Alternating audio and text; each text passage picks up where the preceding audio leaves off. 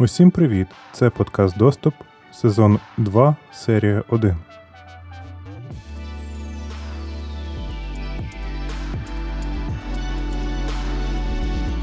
Колеги, дуже радісно знову бути з вами. Нарешті доступ повернувся і починає свій другий сезон. Сезон заплановано на 6 випусків, і кожен з них має бути присвячений одному людському чуттю адже на тому, як ми сприймаємо світ, не базуються ті рішення, які ми ухвалюємо щодо нашого життя. І сьогодні я хочу почати з зору і конкретно говорити про доповнену реальність та можливі ефекти того, коли весь світ оточений камерами, і кожна людина теж починає тягати на собі одну маленьку мобільну камеру.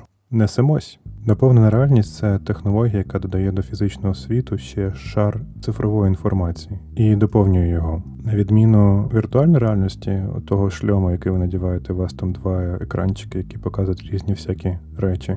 Доповнена реальність вона не створює додаткову реальність, а вона працює із нашою реальністю, що ви бачите навколо перед собою. Кілька сценаріїв, як це може відбуватися. Перший стандартний варіант це смартфон, тобто у вас є дуже потужний смартфон, в якого є камера. Ви вмикаєте спеціальний додаток, наводите камеру на якийсь фізичний об'єкт, в ньому починає танцювати покемон. Ласкаво прошу до доповненої реальності. Другий варіант просунути це спеціальні шльоми з доповненою реальністю. Це всякі шоломи військових, на яких відображається, наприклад, в пілоті додаткова інформація щодо стану літака та система наведення на ворожий літак. Один з прикладів шоломів, якраз крім військових, є ще HoloLens від Microsoft. Вони є доволі цікава розробка, і вона одна найбільш е, придатних до комерційного споживання простими смертними. Окуляри з технологією доповненої реальності всякі там Google гласи, які є окремими девайсами, які здатні самостійно генерувати зображення перед очима. Вони мають кілька технологій функціонування, але зазвичай це голографічний екран, який знаходиться перед очима користувача, і на нього відображається корисна інформація. І дві технології майбутнього, які поки що ще недоступні, це лінза, яка надягається одразу на око і демонструє всі інформацію прямо в око, та лазерна проекція прямо на сітківку. Для кожної з цих категорій є спільним кілька речей. Перше, що в них всіх є камера, друге є процесор, який обробляє зображення, яке знімає камера та моделює доповнену реальність. Третє, що, скоріш за все, в нього є якийсь модуль, який з'єднується з інтернетом. Все інше вже є просто різними форм-факторами під різні задачі. Одразу маленький відскок в сторону щодо лінз доповненої реальності. Зараз нинішній стан технології такий, що є технологія, яка дозволяє в лінзу вмонтовувати трекер руху очей, тобто не сам екранчик, а сенсор, який розуміє, куди дивиться око. Він є частиною шолома доповненої реальності, а не окремим об'єктом. І є кілька великих компаній, які займаються розробкою цих технологій. Серед них є Samsung, але обіцяють, що перші комерційні прототипи з'являться в кінці 2020 року. Тому кіберпанк близько, але ще ні. Які основні застосування технології доповненої реальності? Перше, це звичайно ігрушки. Тільки лінивий не чув про Pokemon Go. Це такий спеціальний додаток, де ти ходиш в реальному світі і ловиш віртуальних покемонів за допомогою свого телефону. В принципі, кльово. Я пробував кілька разів грати і доволі цікава штука. Тільки треба бути обережним, тому що кілька разів були випадки, коли покемони знаходилися на проїжджій частині, і людей ледь не збивала машина. Ну і там взагалі є цікава додаткова історія про те, що злодії користувались картою, і де знаходилися покемони, і влаштували засідки на людей. І коротше, як завжди, проблема не в технології, а в людях, які її користуються. Крім іграшок, доповнену реальність можна ще застосовувати в освітній галузі, наприклад, використовувати всякі інтерактивні моделі для математики, хімії або фізики, в медицині та в сфері охорони здоров'я для допомоги діагностування, навчання хірургів та відстеження поточного стану пацієнту. Великий простір для всякої візуальної творчості, інсталяції та музики туризм, ти наводиш на маркер телефон, і в тебе починає там стати рухатися або вилізають додаткові інтерактивні підказки про об'єкт сам. Та індустріальний дизайн для кращої візуалізації об'єктів, їхніх прорахунків та моделювання. Ще цікава історія про застосування доповненої реальності в ретейлі, коли можна моделювати, наприклад, як диван, який ви придивляєтеся, стане у вас в вашій квартирі. Такий додаток, здається, є в Ікеї, коли ви можете подивитися з каталогу, як, наприклад, крісло буде виглядати в вашому інтер'єрі.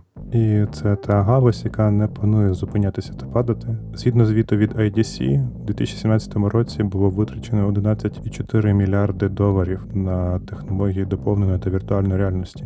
А в 2021 передбачено витрати в 215 мільярдів. Головними секторами де буде відбуватися прирост, є просто споживацький, потім е, виробнича галузь та сам ретейл. Основними причинами такого зросту є поширення і доступність технологій, зменшення девайсів, які застосовуються для доповненої реальності.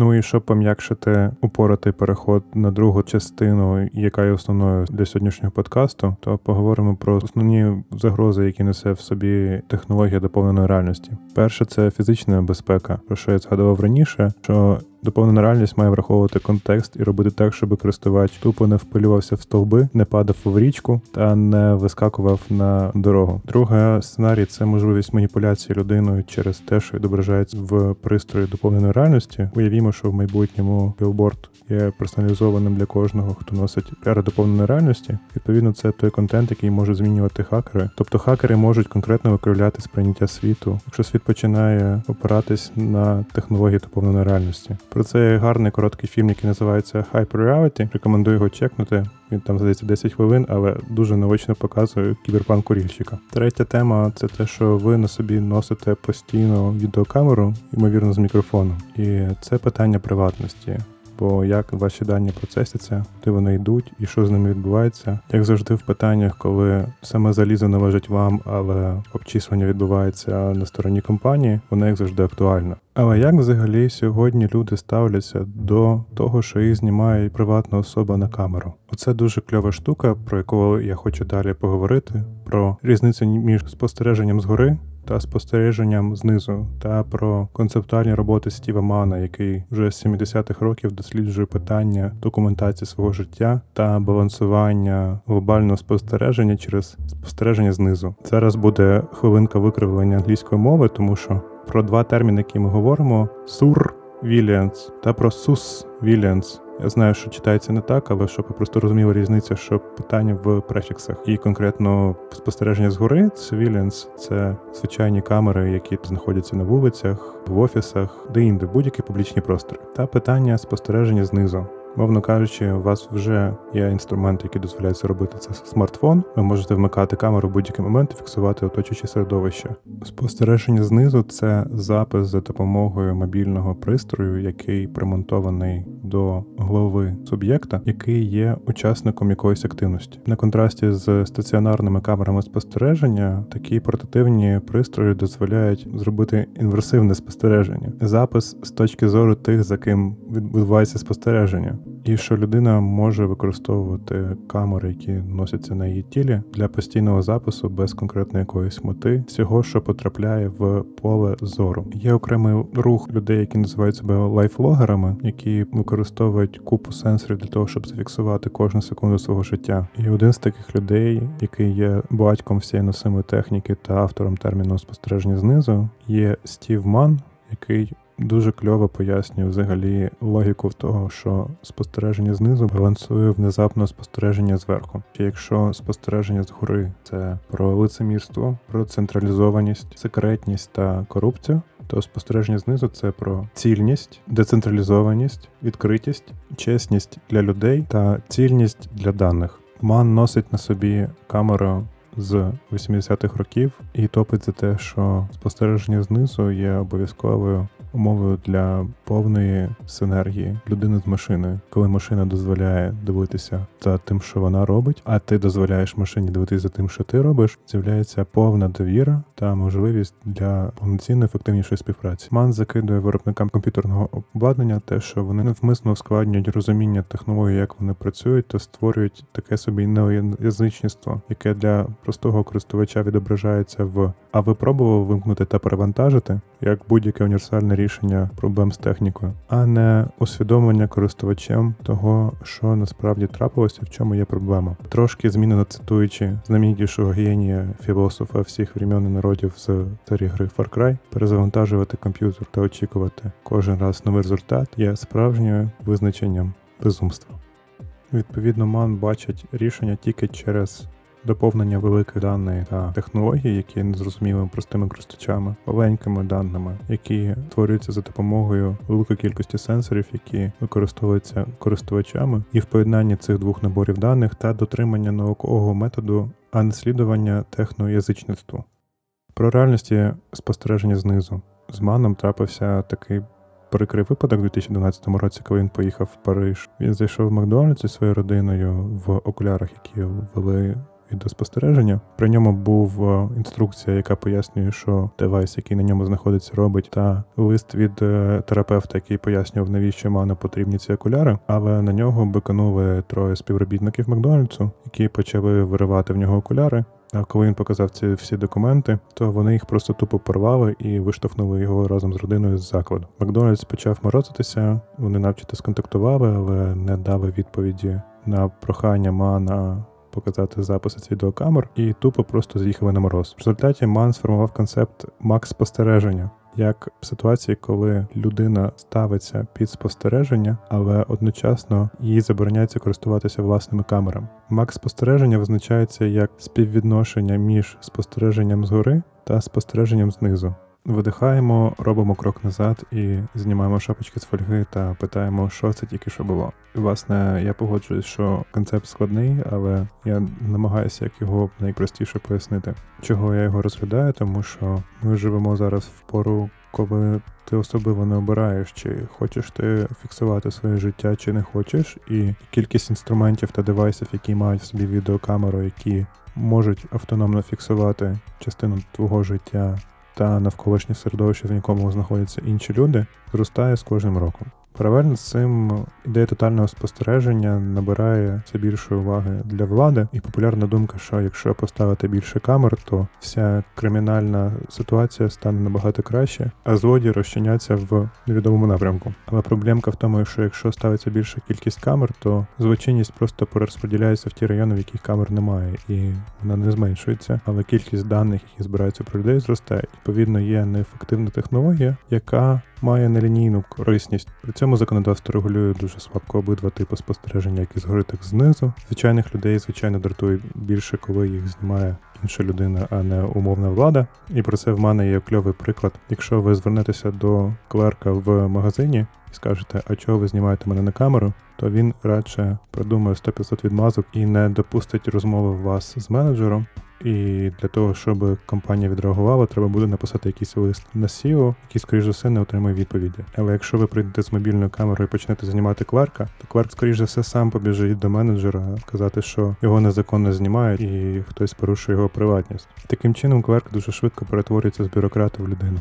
Цей приклад ілюструє, як створюється місток між суб'єктом спостереження та тими людьми, які відповідальні за спостереження. Особисто для мене питання майбутнього є не люди, які записують щось постійно, а мобільні роботи, які, наприклад, які були відтестовані в Нью-Йорку, які займаються патрулюванням вулиць і постійно знімають на камеру та передають дані до поліцейського департаменту. Вони поєднують в собі як і технології спостереження згори, так і знизу. Тому дуже важливо, щоб законодавство відповідально поставилося до цього виклику, оскільки є ризик суттєво похитнути довіру в суспільстві та призвести до подальшої його деградації. Це ще мільярд питань до існуючих мільярду питань щодо приватності та поширення технологій, але конкретно для спостереження знизу сценарій, скажімо, все буде такий, що з'явиться якийсь бізнес-сегмент, який буде пропонувати знижки на свої товари, або, наприклад, якийсь там доступ до кращого інтернету, якщо користувач погодиться носити такі пристрої, які займаються постійним спостереженням. В майбутньому це можуть бути навіть не окуляри, якісь імпланти, які не можна буде прибрати без додаткової медичної допомоги. І точка, коли всі почнуть записувати свої дії просто так, про всяк випадок, і це перетворить суспільство в суспільство тотального спостереження. Вона дуже близько, тому тільки людський фактор та діалог та встановлення меж закону та чітке усвідомлення, що відбувається, і усвідомлення суспільством, через які процеси воно проходить, є виходом тому, щоб знайти максимальний компроміс між перевагами нової технології, безпекою, приватністю та довірою. Інакше жити нам в одному величезному паноптиконі. Це такий тип будівлі, коли можна спостерігати за всіма ув'язненими одночасно, але от ув'язнені не можуть знати, чи відбувається за ними спостереження в даний момент, чи не відбувається. От таке. Новини. Сьогодні вони всі про Amazon. І перша новина про те, що компанія запатентувала спосіб спостереження за домом клієнта в охоронних цілях в моменти, коли дрони вільні від задач доставки. Amazon вже кілька років обіцяє, що почнуть доставляти товари дронами, і от вони вирішили, що коли дрони будуть просто втикати, то їх можна їх можна за кілька доларів найняти на те, щоб вони спостерігали за тим, що відбувається з домом клієнта. Наприклад, якщо він лишив відкритим гараж свого будинку. Компанія обіцяє, що буде встановлений для дронів так званий геотин, тобто координати GPS, за які дрон не може виглядати і не спостерігати за тими об'єктами та людьми, які знаходяться за межами власності клієнта, але важко уявити, як це все буде відбуватися в реальності. Також в патенті зазначена технологія модифікації дронів нічним баченням та мікрофонами для ще детальнішого збору даних. Подивимося, що це все виліться. Чекаємо на доставку і на реалізацію. Друга новина про українську первинну гордість і саме более лучшую сонечка. Український стартап куплений тим самим Амазоном Рінг. Рінг – це розумний двірний дзвінок, який підключений до інтернету та має камеру і дозволяє моніторити вам активність біля свого ганку. Він вже кілька разів світився з скандалами з приватністю. Перший раз, коли виявилось, що майже всі співробітники мають доступ до камер клієнтів і можуть зайти на них будь-який момент і подивитися. А другий раз, що всі, хто користується продуктами рінгу, добровільно беруть участь в тестуванні їхнього штучного інтелекту для розпізнавання облич. Але тут ще виявилося, що Рінг кооперується з поліцейськими департаментами і підписує з ними закриті угоди. Суть їх приблизно полягає в тому, що поліцейські департаменти отримують доступ до додатку Рінгу, який називається Neighborhood, який є такою собі соціальною мережею про основні загрози на райончику. І на цьому додатку поліція ще бачить приблизно розташування кожного камери в тому районі, який їх цікавить. В обмін на це в них виникає зобов'язання двох типів: або вони отримують безкоштовні камери Рінг і мають їх роздати в своїй спільноті і всіляко рекламувати додаток та сам девайс, або просто позитивно коментувати всі речі пов'язані з рингом та узгоджувати будь-які коментарі з компанією щодо їх продуктів. Рінг дає поліції ряд скриптів, яким треба говорити про продукти та про додаток. І в кінці всіх прес-релізів поліція розміщує лінки на додаток Neighborhood. Рінг не збиває напряму дані камер, але тренує поліцію, як їм треба спілкуватися з власниками камер, щоб ті дали їм відеозображення. Тобто основна проблема в тому, що якщо ви купуєте таку камеру, то ви приймаєте правила користування продуктом, які дозволяють компанії користуватися знятим матеріалом, як вони захочуть, і не факт, що в майбутньому вони будуть потребувати вашої згоди для того, щоб ділитися даними з поліцією. Це не виглядає такою вже і проблемою, але якщо накласти контекст того, що компанія розробляє активну технологію розпізнавання обличчя та голосу, і Amazon вже пробував продавати технології розпізнавання обличчя для поліції, щоб краще розкривати випадки правопорушень. А технологія ця була дуже гнила і переважно означала злочинцями тих людей, які були не білими, то виглядає все не так однозначно, і це ще один кейс того, як отримуючи відносно дешевий девайс, ви не маєте жодного контролю на те, що відбувається з даними, які цей пристрій збирає та передає компанії власнику. Перед нами стоїть велика задача розуміння, як балансувати спостереження згори спостереженням знизу, та яким чином ставити питання про розгортання технологій не таким способом, що спочатку ми розгортаємо, а потім виправляємо всі помилки та вирішуємо всі етичні питання. А через спосіб, який зберігає максимальну кількість довіри та працює на синергію між кінцевими споживачами та компаніями, які придумують ці технології. Технології створюють контекст, в якому ми маємо і мусимо мислити більш співчутливо, інакше буде кіберпанк курільщика.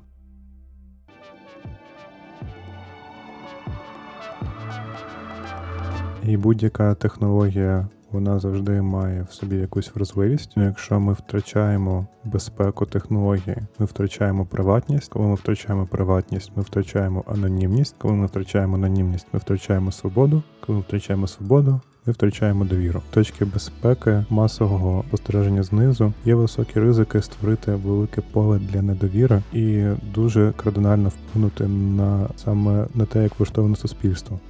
Музика Артема Димченка, візуальне оформлення Маріам Наєм, змістовність та щирість понад усе. Па-па! Радіо Радіо потів, потів, потів, Поділ.